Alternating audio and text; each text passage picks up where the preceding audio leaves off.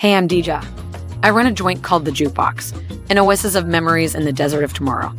It's where yesterday meets the future, whiskey tastes like nostalgia, and music isn't just something you can hear, it's something you literally see.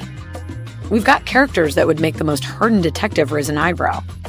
Take Digital Old Head, the house DJ.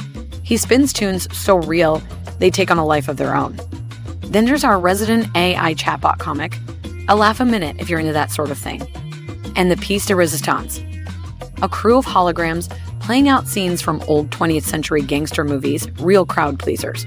But tonight, the script is about to get flipped.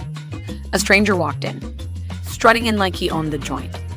He claimed he was from Dimension 3085, said it like it was a dirty secret he couldn't keep any longer. He offered me riches beyond my wildest dreams. All I had to do was protect him. He needed me to keep him safe from whatever followed him here.